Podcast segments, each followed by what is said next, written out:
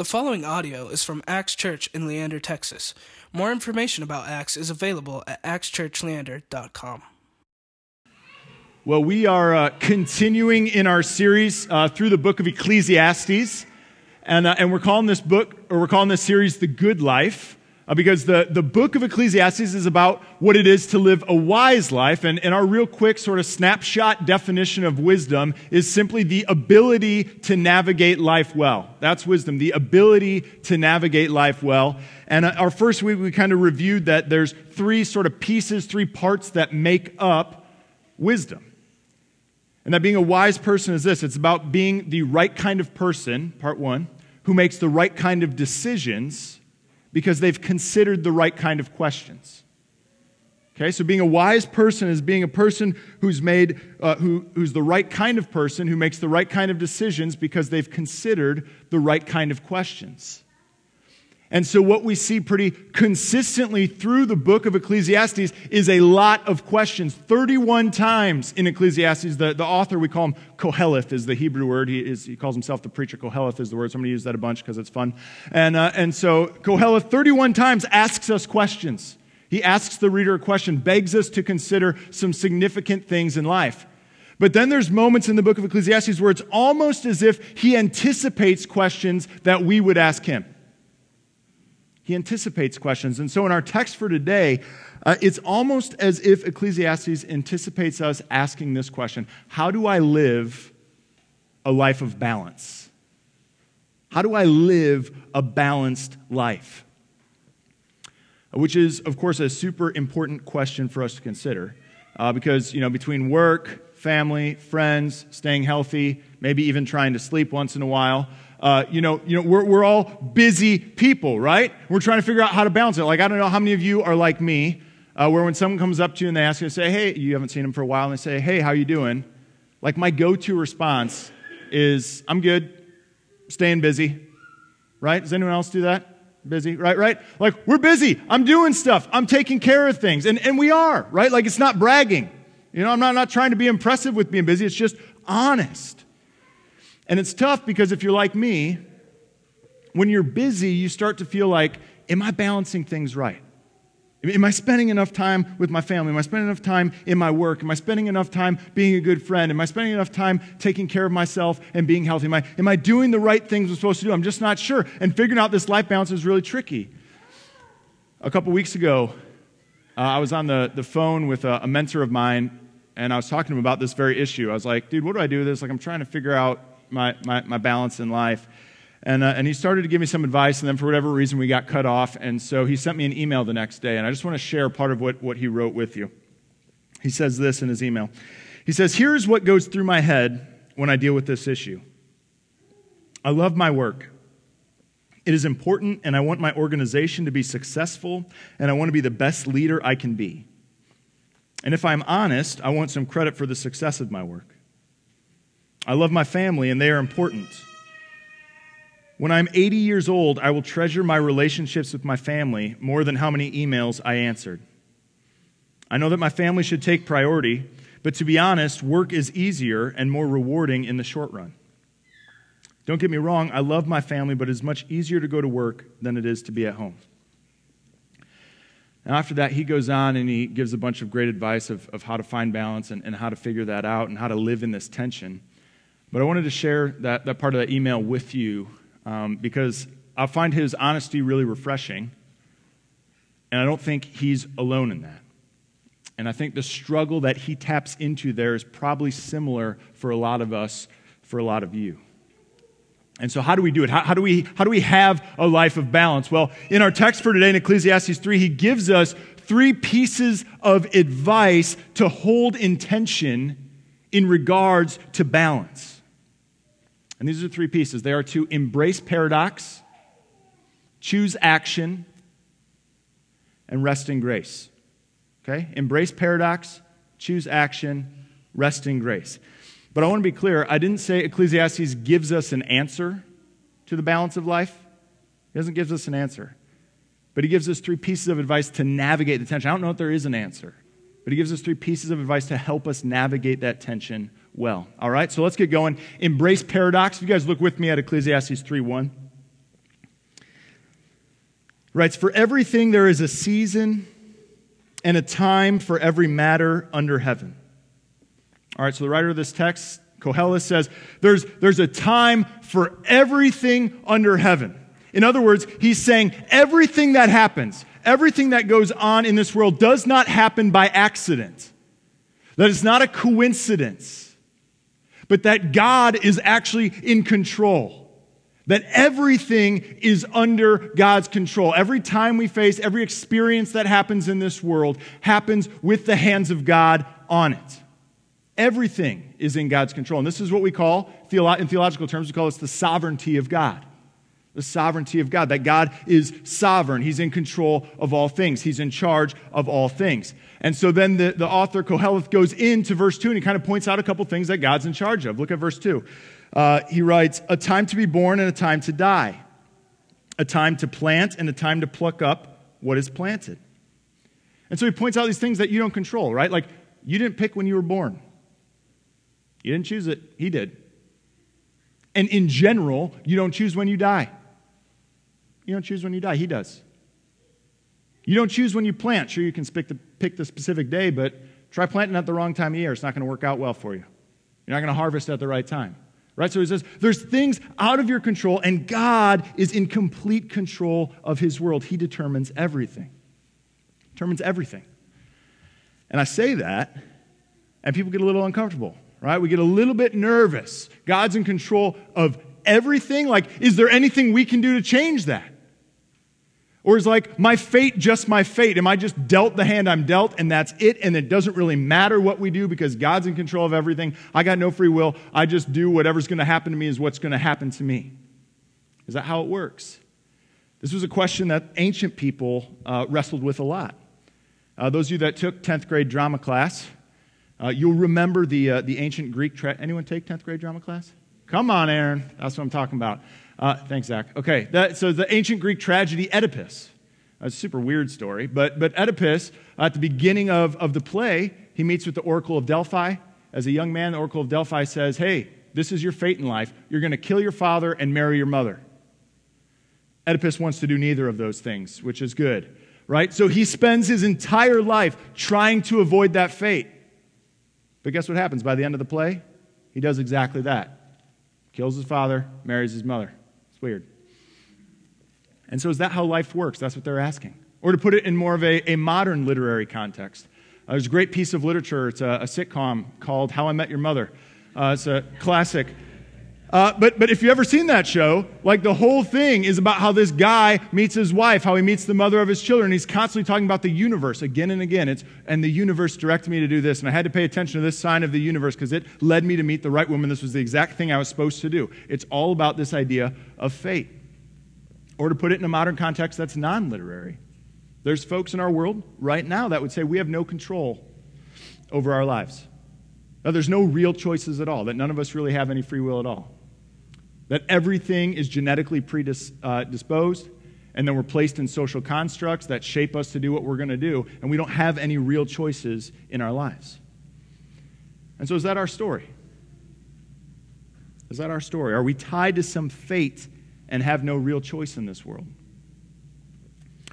Well, what we see in Ecclesiastes and testified throughout Scripture is no, that's not the case. But it's tricky. It's tricky. Look with me at verses 7 to 8. A time to tear and a time to sow, a time to keep silence and a time to speak, a time to love and a time to hate, a time for war and a time for peace. All right, so in this little poem here, Koheleth is saying, yes, God is in control of all things. He's sovereign, but then he says, and Verse 7 and 8. And there is a time for you to tear. And there's a time for you to put things back together. And there's a time for you to speak up. And there's a time for you to shut your mouth. Right? These are active verbs that the individual is choosing the action.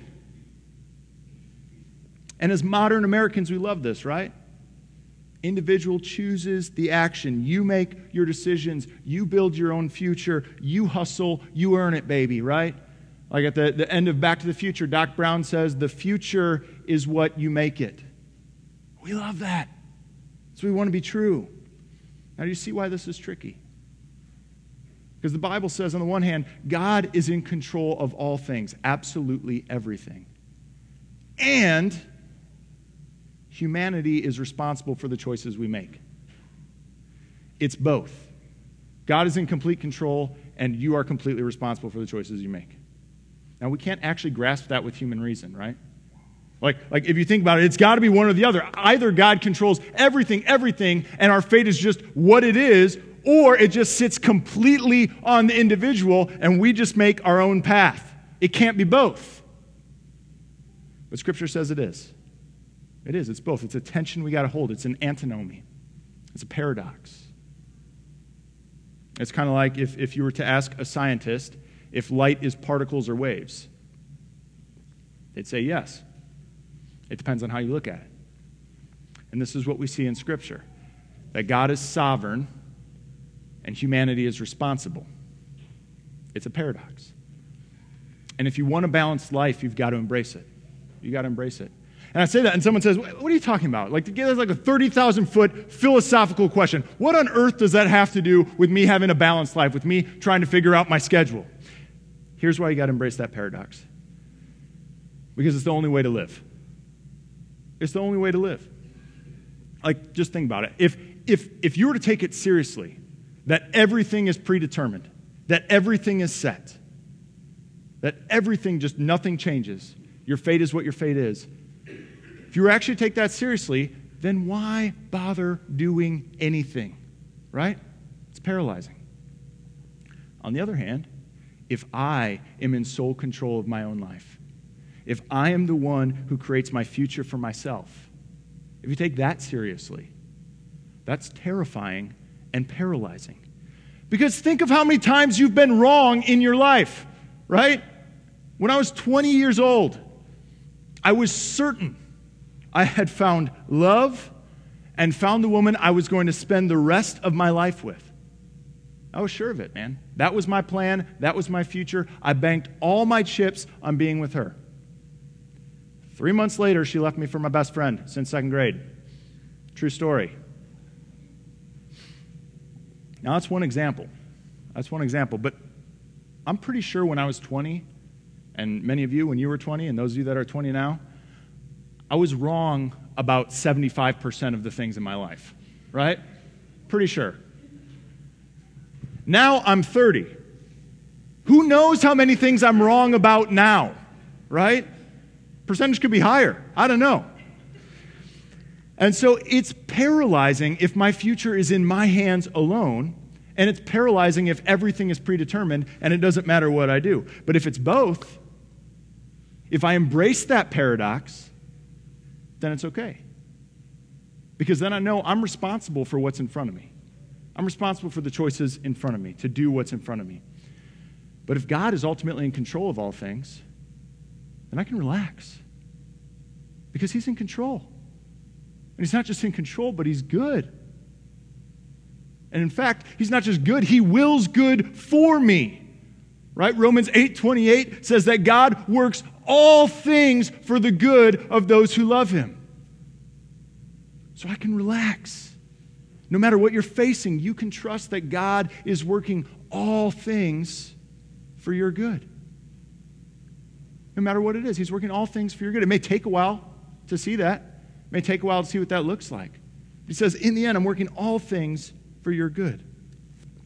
So, the first step in living a life of balance is to embrace this paradox that God is sovereign, we are responsible. And when you do that, it enables you to point to choose action. Choose action. Look with me at verses 10 to 11. I have seen the business that God has given to the children of man to be busy with. He has made everything beautiful in its time. Also, He has put eternity into man's heart yet so that he cannot find out what God has done from the beginning to the end. All right, so our friend Koheleth says, Hey, God's given us stuff to do. He's given us stuff to be busy with. There's things for us to do. And then he says, I love this line, verse 11. He says, And there's a, a, some, everything is beautiful in its time. That there's a beautiful time for everything. And that word beautiful is the Hebrew word yafeh. It's a really fun word, yafeh. Uh, and in this context, it, it means right or fitting. So he says there's a fitting, there's a right time, there's a beautiful time to choose one action over another. There's a beautiful time, according to God's time, to choose one action over another. So, for example, I have two small children. And uh, I, am blessed to have the opportunity uh, to, to speak quite a bit, and I get to, to travel around and, and speak at different things quite a bit. And in the last 12 months or so, I've probably traveled 10 times to speak. And what I realized is that leaving my house with two small children 10 times a year is actually really hard for my family, right? It's not easy uh, for them when I do that. Now, it's good for me to preach, it's good for me to use my gifts to go where God's called me to do. But maybe right now it's not Yafeh, right? Maybe right now it's not beautiful. Maybe right now it's not fitting, it's not right. And so now, for this next year, I've already canceled a few gigs so that I can be at home and do what's more fitting for this season of life. And that may be true for some of you too. That you may be at some point in life where you're trying to find balance and you need to ask those questions what, what's, what's Yafeh? What's, what's beautiful? What's right? What's fitting for this season?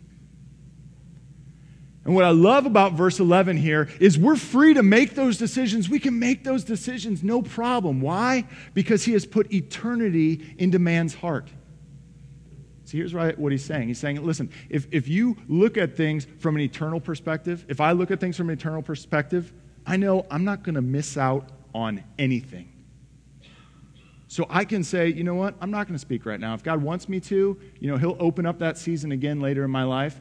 And if He doesn't, that's fine. I've still got eternity to talk all I want, right? I'm, I'm not going to miss out on anything. And the same is true for you. In light of eternity, you're not going to miss out on anything. So choose what's fitting for this season. Choose what's beautiful for now. And someone says, okay, that's all well and good. How do I choose what's fitting? What's fitting? What, what determines that?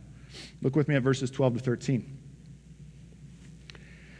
I perceive that there is nothing better for them than to be joyful and to do good as long as they live. Also, that everyone should eat and drink and take pleasure in all his toil. This is God's gift to man. So, as we seek a balanced life, how do we know what's fitting? Verse 12. There's nothing better than to be joyful and to do good. So, what's, what's beautiful? What's Yafeh? Choose that which brings joy and that which is good. It's that simple. It's that simple, right? Choose that which produces joy and that which is good. So I think about it like this. Uh, a good friend of mine was in the midst of a career transition like three weeks ago. And he and I were on the phone, and he had two offers uh, from two different organizations. First organization was a major car dealership that uh, asked him to do HR and project management for them and said, Hey, we'd love to bring you on, have you do this.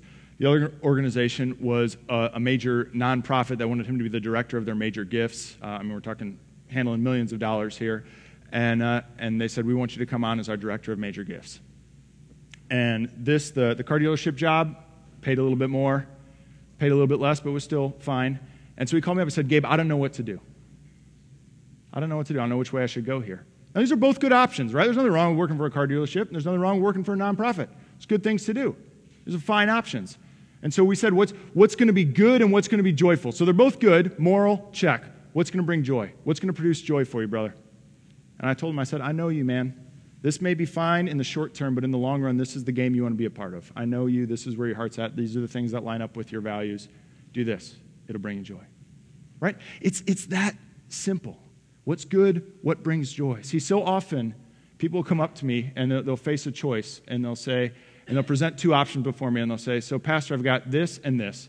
They're both moral options, good options, and they both have the potential to bring joy. And they say, Pastor, so what should I do? What should I do? I want to do God's will. Uh, what's God's will for me in this situation? And I disappointingly respond and I say, God's will is already revealed. He wants you to be obedient. Either one of these is an obedient choice. There's nothing wrong with either one of them. So just choose. Just pick one. Choose action. He's in control. He's working things for good. Just pick one. I had a professor in seminary who would put it like this He'd say, So you've got uh, three girls you could marry. They're all good Christian girls. How do you pick? He goes, Pick the pretty one and let's get going. Right? now, his misogyny aside, uh, his misogyny aside, he's got a good point, right? So often in life, I think we paralyze ourselves with choices when really it can be simple. Do what brings joy and do what's good. God's in control. He's working for your good. Keep it simple. Verse 13 eat, drink, enjoy the work He's given you. It's, it's His gift. Just rest in that. Receive it as a gift. All right, so we navigate the tension of living a balanced life by embracing paradox, by choosing action that is good and brings joy. And then finally, we live a balanced life by resting in God's grace. Look with me at verses 14 to 15 in our text. I perceive that whatever God does endures forever. Nothing can be added to it, nor anything taken from it. God has done it so that people fear before him. That which is already has been, that which is to be already has been, and God seeks what has been driven away. Now, see, this set of verses is actually incredibly crucial if we seek to live a life of balance. Because we can embrace the paradox of God's sovereignty, our responsibility, all we want. We can make choices that have the potential to produce joy and are good. But the reality is this inevitably, we will all make wrong choices. Inevitably, it will happen. Inevitably, we will misprioritize some piece of our life, and so our family will take the hit for our work, or our friends will take the hit because we're tired, or God will end up being absent from our life because we wanted to make room for our egos and for our fears. And so, because that will happen, if we're going to really live a balanced life, priority number one is we've just got to rest in God's grace. We just got to rest in God's grace. See, when your life balance is off, you're trying to figure that out. You need the gospel. We need the gospel at all times, and we need it especially when we're trying to figure out life balance. You need the grace of God. You need to see that God sent Jesus to the cross for all the times that your priorities get out of whack. For all the times that you've made the wrong choice, when you don't choose what's fitting, what's joyful, what's good. See that on the cross, Jesus pays the price for all the times you've disregarded God's will and that because of him, God's grace now rests on you. You got to see that. That nothing can be added or taken away from that. You got to rest in that. Because then you can rest in His grace regardless of what happens in life. If you see that in a cosmic sense, His grace is for you. It enables you to rest in whatever life balance you need to figure out now. And someone may say, okay, Gabe, well, that, that resting in God's grace may be true for some folks, but not for me, not after what I've done. This is why I love verse 15. That which is already has been, that which is to be already has been. In other words, anything you do is not a surprise to God, it's nothing new to Him. He's not shocked by it. And yet, and yet, and I love the end of this, God seeks what has been driven away. And that includes you. That that's the message of the gospel. There's no one too far beyond God's grace, no one who can't rest in it because God seeks what is driven away. So no matter how far you think you've fallen, no matter how big a gap you think exists between you and God, God seeks what has been given away. That includes you.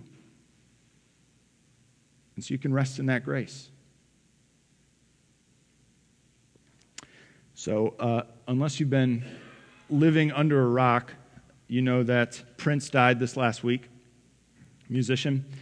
Uh, and he is, of course, a legend uh, in the world of music. And in fact, uh, my wife Melissa and I, we lived in the Twin Cities for a year where he's from, and we got to see his, his house band live uh, without him because no one ever gets to see Prince. Uh, but, uh, but, but we got to see his house band, best drum I've ever seen in my life.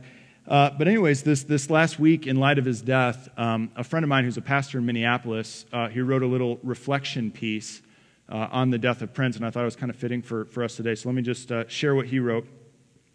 He said, Super sad to see a Minneapolis icon pass away so young. Like a lot of us, he made youthful mistakes, which he genuinely tried to change.